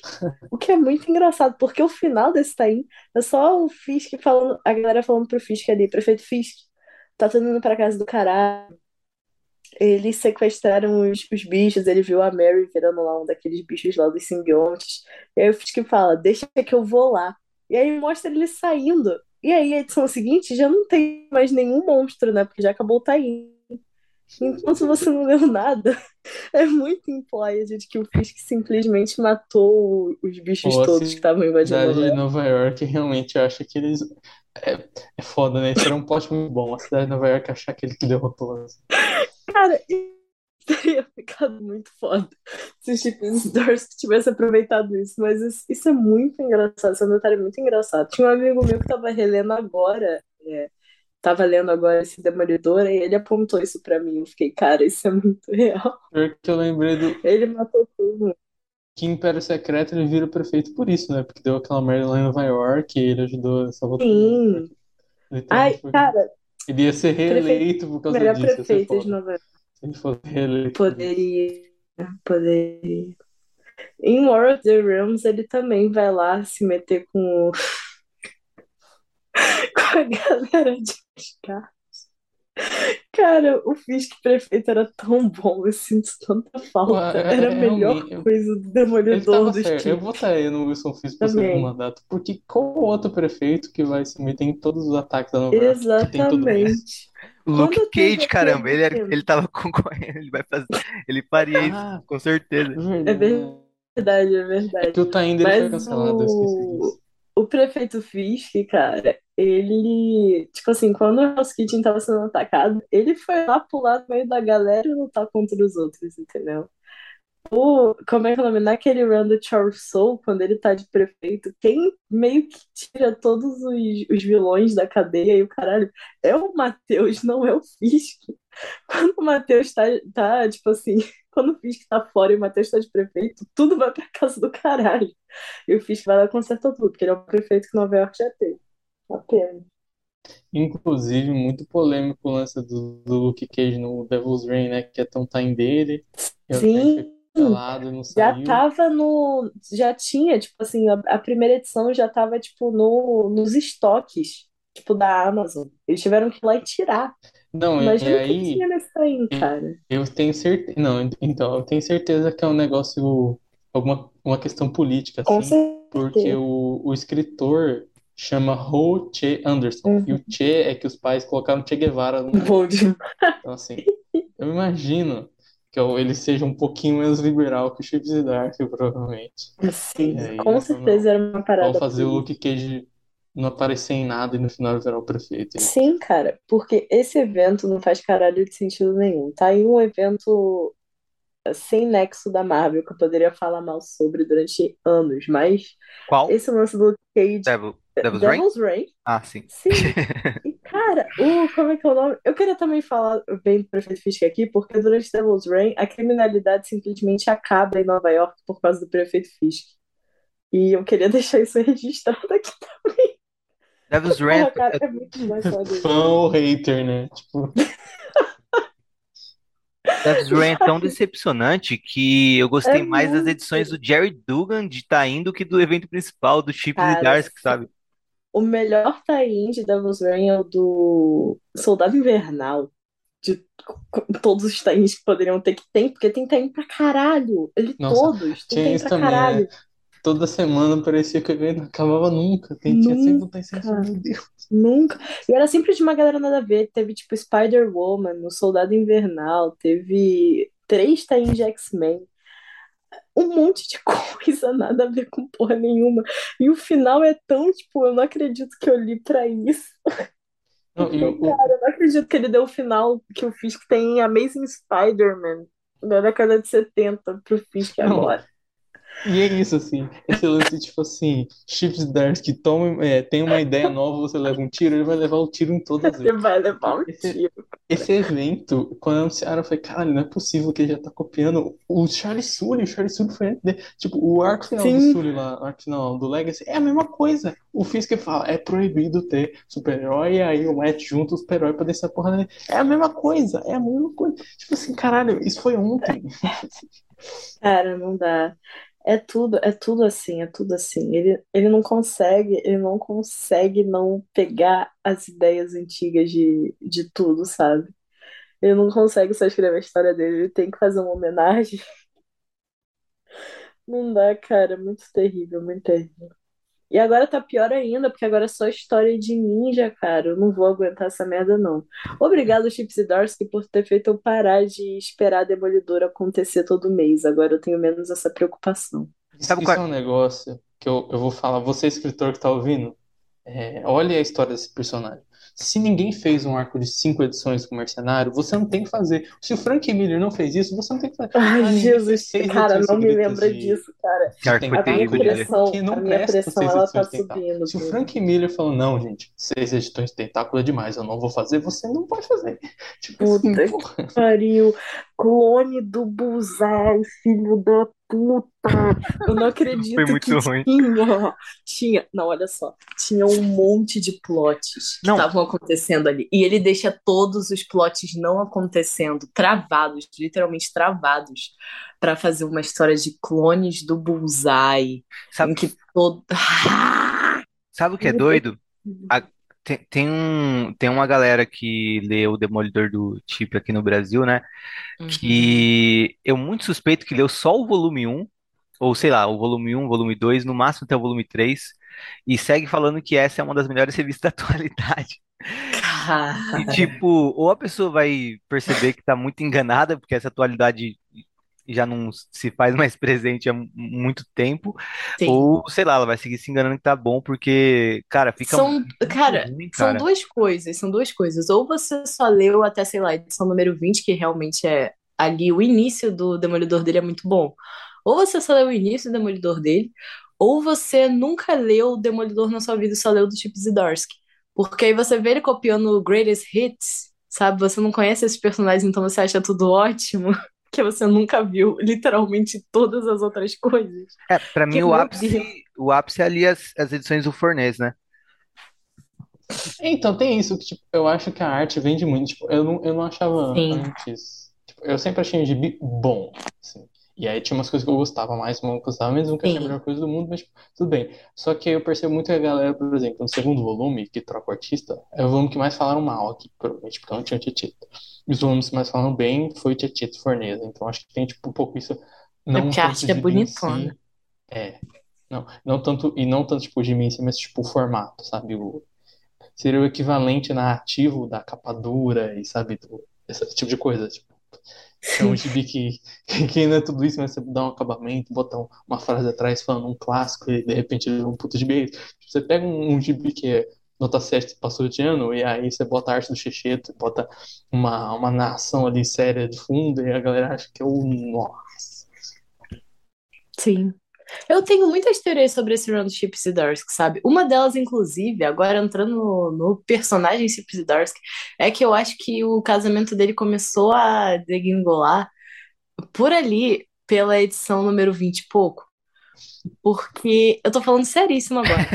Porque Caralho. ele começa escrevendo uma Electra ok, e as primeiras aparições que a Mary tem depois que ela é freira são ok. E aí depois, mesma coisa a Isa Libraries, e aí depois o Chip Zdarsky simplesmente começa a escrever mulheres como se ele estivesse em 1950. Porque é bizarro, é bizarro. Porque a Electra é literalmente tudo na vida dela sobre o Matheus. E, tipo, as três edições solo que ela tem, escritas pelo Chip Zdarsky, nenhuma delas passa assim no teste de Bechdel, porque tem outra personagem nova que é, que é inclusa, e tudo que ela faz com a Electra é falar sobre o Matheus. Tudo que a Electra pensa, tipo, metade dos bisolo da Electra eram flashbacks dela transando com o Demolidor, e a outra metade ela era, era ela preocupada com o Demolidor hoje em dia, sabe? Bizarro. Eu me recuso a comentar sobre a versão dele da Typhoid Mary, porque puta que me pariu. É literalmente a pior de todas. Eu li todas as aparições dela e falar que é a pior de todas é falar demais. Porque tem muitas muito ruins, cara. Mas ele fez a pior. A Easy Libraries, eu não vou nem comentar o que, que ele faz com essa mulher, mas assim, ele simplesmente passa a odiar mulheres pra caralho, tipo, da edição 26 pra cima, sabe? E eu fico, cara, o que que tá acontecendo com esse No, Darsky? No Time da Electra é foda que parece que antes da, da put dos Simpsons, que é tipo assim, é, quando o Matt Murdock não está em tela, as pessoas têm que estar se perguntando onde está o Matt Murdock? Exatamente. falando, o Matt Murdock? Tipo assim, Cara, uma outra coisa que me incomoda é que o teve todo o lance do Bendis fazer a, a, a identidade do, do Demolidor ser pública, que todo mundo sabia que ele é o Matt Murdock e tal, e sim, sabe, tipo, já é um personagem complicado por ser ele mesmo. E aí a vida dele fica muito complicada, vai me dando uma agonia, tá ligado? Vai me dando uma agonia cada vez, tipo, com- quanto mais se estende uma complicação desse nível, mais agoniado eu fico. Tanto que eu nem consegui curtir um run que eu acho que até se eu relesse eu ia gostar, que é o do Brubaker, Uhum. porque era uma complicação ali, putz, e em contrapartida o que eu mais gostei de, desde Bendis até aqui, desde a Desde o Kevin Smith até aqui, ah, foi o do Mark Wade, porque justamente foi um que ele estava menos complicado, né? Ele estava tentando Sim. ah, Tava tentando ser gente. E o agora tá complicando de novo. Tipo, putz, agora ele não tem identidade secreta, né? Tipo, agora o a, a pessoa física Matt Todo Murdock mundo acha que ele matou, que é, ele tá, morreu. Tá morto perante o público, né? Ele vai estar tipo que nem o Sim. Ciclope tava de Cra- Capitão Krakoa, né? É. E pior, ele vai estar no Japão com, com o novo, como é que é o nome? O novo Messias da The Hand, que é ninguém mais, ninguém menos do que Frank Castle. Cara, toda vez que eu lembro disso, O, foda do Messi é que, tipo, eu acho que o Stars teve duas ideias no ano, né? A primeira foi a ideia que, ah, o Demolidor é uma pessoa viciada em violência, que é que se encaixa em, qualquer super-herói, mas eu acho que nele é uma ideia boa, assim. E a Sim, segunda foi a Electra de Demolidor. é Só uma boa é ideia. tipo assim, no primeiro arco é um arco mais de ação no geral, né? Tipo, a narração que, que dá mais algum, alguma profundidade, mas é um arco mais, tipo, o Demolidor é, andando por aí. É, e, né, e depois vai aproveitar isso melhor do personagem e tal. E aí me incomoda muito que, tipo, ele introduziu o lance da não violência, tal, tal, tal, só que, tipo, ele larga esse demolidor, só que ele volta depois e foda-se, assim. E aí, quando ele tá na prisão, eu, cara, eu odiava o Gibi na época da Electra com ele na prisão, porque a parte da Electra eu queria ler, era legal, e a parte da prisão são aqueles recordatórios tão chatos, tipo É assim, horrível, ele não faz nada. recordatório, o Enzo mandou pra mim ri- rindo muito risada, eu acho que ele parou de ler o Gibi ali, que era o Matt batendo nos presos e falando, ah, eu, eu não miro na cabeça, porque eu sou um homem de Deus. E eu falei, cara, isso parece muito uma paródia do Batman. Parece que quando a gente faz uma piada de, ai, o Batman ele é assim, ai, eu vou bater, mas eu vou bater tanto pra você não morrer, mas. Parece que parece uma piada, sim. tipo, essa Uma é das coisas que eu- ultra sério, assim, meu Deus, eu sou, eu sou o Dark, tipo assim, Ô. Ô, ô, ô, Bruno, o Uma das coisas que eu mais odeio, cara, do, do Matheus dele é que é literalmente o demolidor mais católico que já existiu. Tipo, tudo pra ele é sobre Deus e ele acha que ele é um enviado de Cristo, tá ligado? Literalmente. Essas últimas edições, então, ele tá completamente insuportável. Porque ele acha que foi Jesus que fez ele fazer aquilo tudo, tá ligado? É muito terrível. E ele é, tipo, a pior pessoa do mundo. Ele não tem nenhuma qualidade que redime ele, sabe? Porque nos outros runs, ele continua sendo o pior homem do mundo, mas ele é o pior homem do mundo que tem algumas qualidades. Nos dos Chips Dark, ele não tem qualidade nenhuma. Ele é só a pior pessoa do mundo, com todo mundo ao redor dele, sabe? Ele é o pior amigo do mundo, ele é o pior namorado do mundo, ele é o pior homem do mundo, cara. Puta que pariu. Eu acho que ele, ele, o Matt e o Chip acham que ele tá passando por uma grande jornada, assim. Ele Sim. não está. Tipo, ah, ele matou um cara, ele ficou 20 edições fugindo, ele comeu uma casada, ele, Comeu. sabe, tipo, é, foi pra não violência, voltou pra violência depois, ele foi preso de máscara, ele foi preso de máscara, só que na cabeça dele, tipo, ah, esse é um novo Matt, ele tá renovando. Não, tipo assim, ele tá muito pior que antes, tá ligado? Sim. Ele só ficou pior, foi ficando pior, cara, com o tempo. Ô, Bruno, no HQ Corp vocês nunca falaram de Demolidor, né? Não, a gente falou do Miller, a gente fez, acho que. Não, não, é, não, do Demolidor do, do Zdarsky. Não, dos Darcy não, só na- nas entrelinhas ali. Aí, agiliza, Mas ele- agiliza um episódio disso, já chama Letícia. Sabe o que, eu- sabe o que é o pior? Que seria um episódio que eu acho que é, seria. Tipo assim, obviamente, a gente chamaria Letícia, teria eu, teria o Enzo, porque tem que ter o Enzo porque ele fala mal, teria que ter o Konami porque ele é roxo. E aí, a, a gente.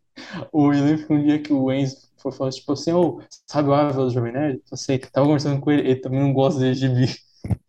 Eu, então acho que seria essa formação, assim.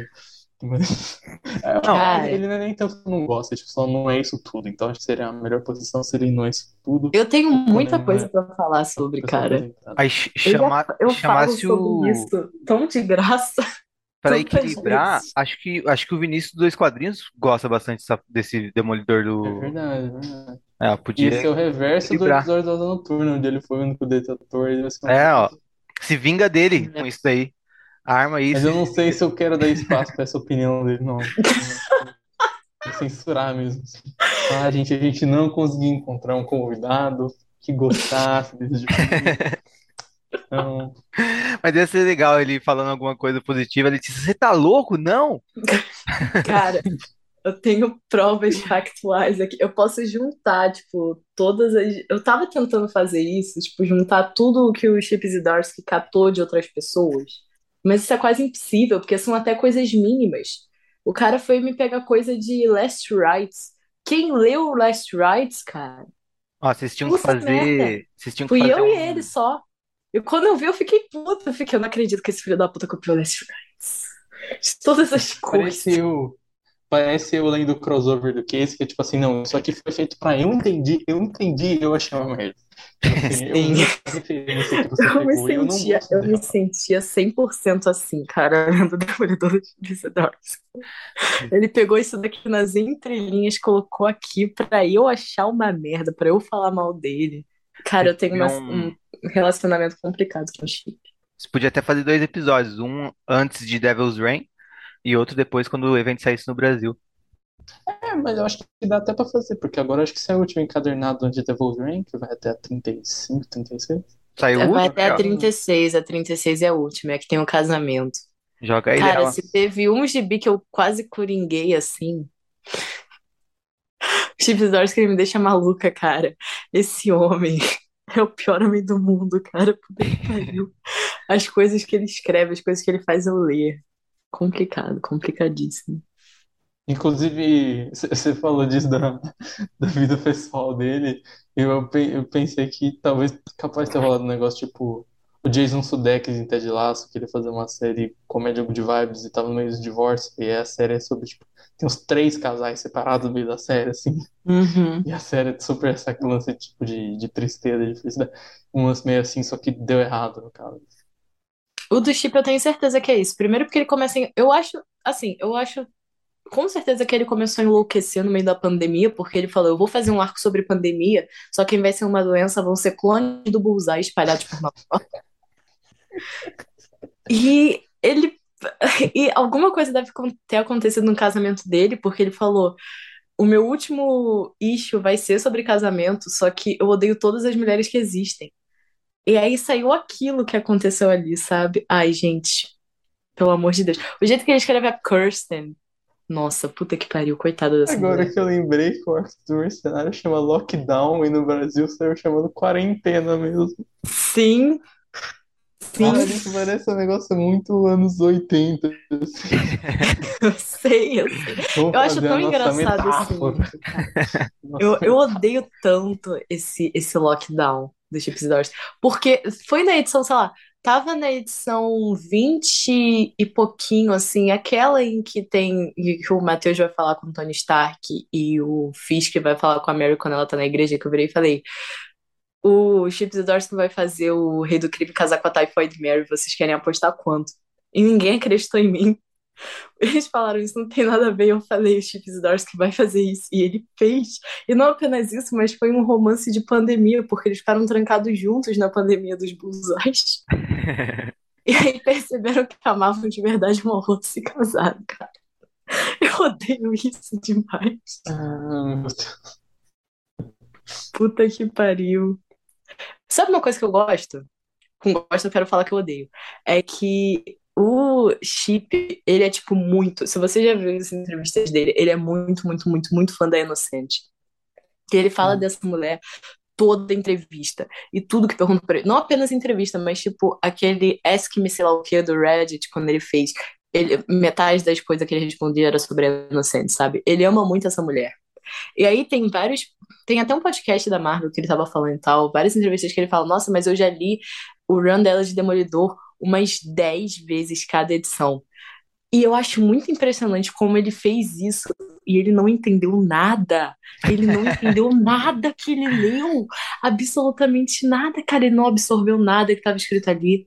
Isso me deixa tão em choque toda vez que eu leio as coisas dele, porque ele é quase um anti-inocente. Porque você vê que as coisas dela estão ali, mas elas estão deturpadas completamente. Muita É um loucura. lance meio de, de fã que tem muito de gibi. Tem um exemplo que vai ser um exemplo super off, mas eu não sei se vocês estão por dentro do gibi atual do Justiça Jovem, que é basicamente a escritora falando mal de como a DC tratou a Justiça Jovem nos últimos 20 anos. Só que, tipo, não Uhum. existe um gibi, só existe um grande carta de, de reclamação, assim. E não é, tipo, eu concordo com tudo que ela falou, tudo. Se fosse um tweet, eu daria vários RTs, mas é um gibi de 24, 24 páginas, tipo assim, ah, eu acho que no chip, no caso, ele consegue fazer um gibi de verdade, assim, não é só isso, não Uhum. tipo, falta esse lance de, tipo, é, dar essa repensada no que você quer referenciar, no que você é fã, no que você quer fazer, sabe? Tipo, Sim, falta esse lance repensar. de, re- de repetir, fazer referência a um monte de coisa, ao ponto que fica meio na cara e vira um greatest hits, sabe? Tipo, é, isso deve ser muito fã, no Inocente é foda, assim, eu fico imaginando falando, tipo assim, a mulher que criou o Mojoverso e que tava fazendo um gibi do Demolidor discutindo, lá, vegetarianismo, sabe?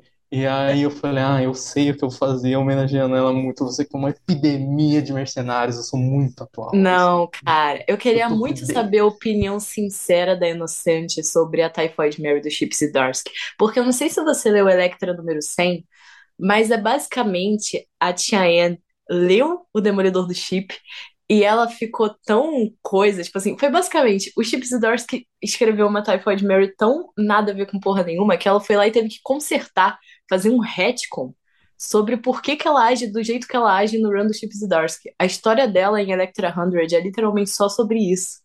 O, o famoso foi mal, tava doidão. Exato! Foi basicamente ela se explicando pra Electra, tipo, não foi mal, tava doidona. Foi isso daqui que aconteceu. Ela teve que fazer um mega, puxar um mega retcon pra personagem fazer sentido com o que existia antes do Chip Zdarsky, sabe? Cara, eu, Ela cara, fez o, o que era o sonho do Chris Claremont, que era voltar e falar, não, tudo isso que veio depois de mim não vale. Na verdade, tava tudo Foi, foi tipo isso, cara. Foi tipo isso. Porque puta que pariu. É uma, é uma história legal, assim, escrita por ela e tal, hoje em dia, mas foi literalmente isso. Foi ela ler o Run Chips Doors que ela falou, legal, mas puta que pariu. Vou ter que dar uma consertada. Agora que vai ter o evento lá da Dark Web, lá dos Hebreus, na moral, com o Romitinha trabalhando na Marvel regularmente, é inocente voltando pra escrever esses Ai. É um crime se não tiver um tie com dois. Na moral, é Tem que, vai, simplesmente tem que ter, né, cara? Pelo amor de Deus. Você sabe que a próxima revista de Demolidor vai ter um negócio deles dois juntos, né? É, vai ser assim. É, vai ser a 500, 650. Ah. Vai ter alguma coisa deles dois juntos, mas tinha que ser uma história nova. A Inocente tá ali escrevendo de novo aí na Marvel. Ela parou de fazer essas coisas é, menores como jornalismo de guerra e voltou a fazer gibi, que é o que realmente importa, sabe? E ela deveria, ela deveria muito fazer alguma coisa com Romitinha, cara. E, Cara, Dark Web, pelo amor de Deus. Eu fico tão puta. Agora você me lembrou de uma coisa, Bruno, que me deixa acordada todas as noites com ódio do Chips Zdarsky, que é o fato de que o Zeb Wells falou que o pitch original deles de Hellions ia ter a Typhoid Mary como uma das personagens principais e que ele pediu mais de três vezes na Marvel pra usar ele, eles não deixaram porque o Chip queria usar. Nossa. Caralho, é muito complicado. Eu fiz Cara. aquele vídeo do psicopata americano falando Why not, you stupid bastard? Cara, isso me deixou. Isso, fe- cara, isso me fez coringar. Eu nem tinha ouvido esse episódio ainda, mas os gays do grupo de leaks que me conhecem falaram: ouve esse episódio com os Ebros nesse minuto aqui. Aí eu fui lá, ouvi. E eu fiquei, cara, eu fiquei psicopata americano total. Eu fiquei, eu quase coringuei ali. Eu fiquei, eu não acredito que eles fizeram isso comigo pessoalmente. Que o, que o Zé Belzis ia fazer uma boa coisa, sabe? Olha só o que que aconteceu com Hellions. As pessoas hoje em dia ligam pra Nanny, as pessoas hoje em dia. é, faz- Ele fez o Grey Crow ser um cara legal, sabe? O que esse homem teria feito pra Typhoid, cara? Puta que pariu. Puta que pariu. Eu fico muito puta, caralho. Nossa, o Chip Zdarsky me deve tanto. Um dia ele vai pagar, cara, por tudo que ele tá, que ele me fez eu passar vendo esse run dele. Puta que pariu. Bom, eu vou puxar o encerramento agora.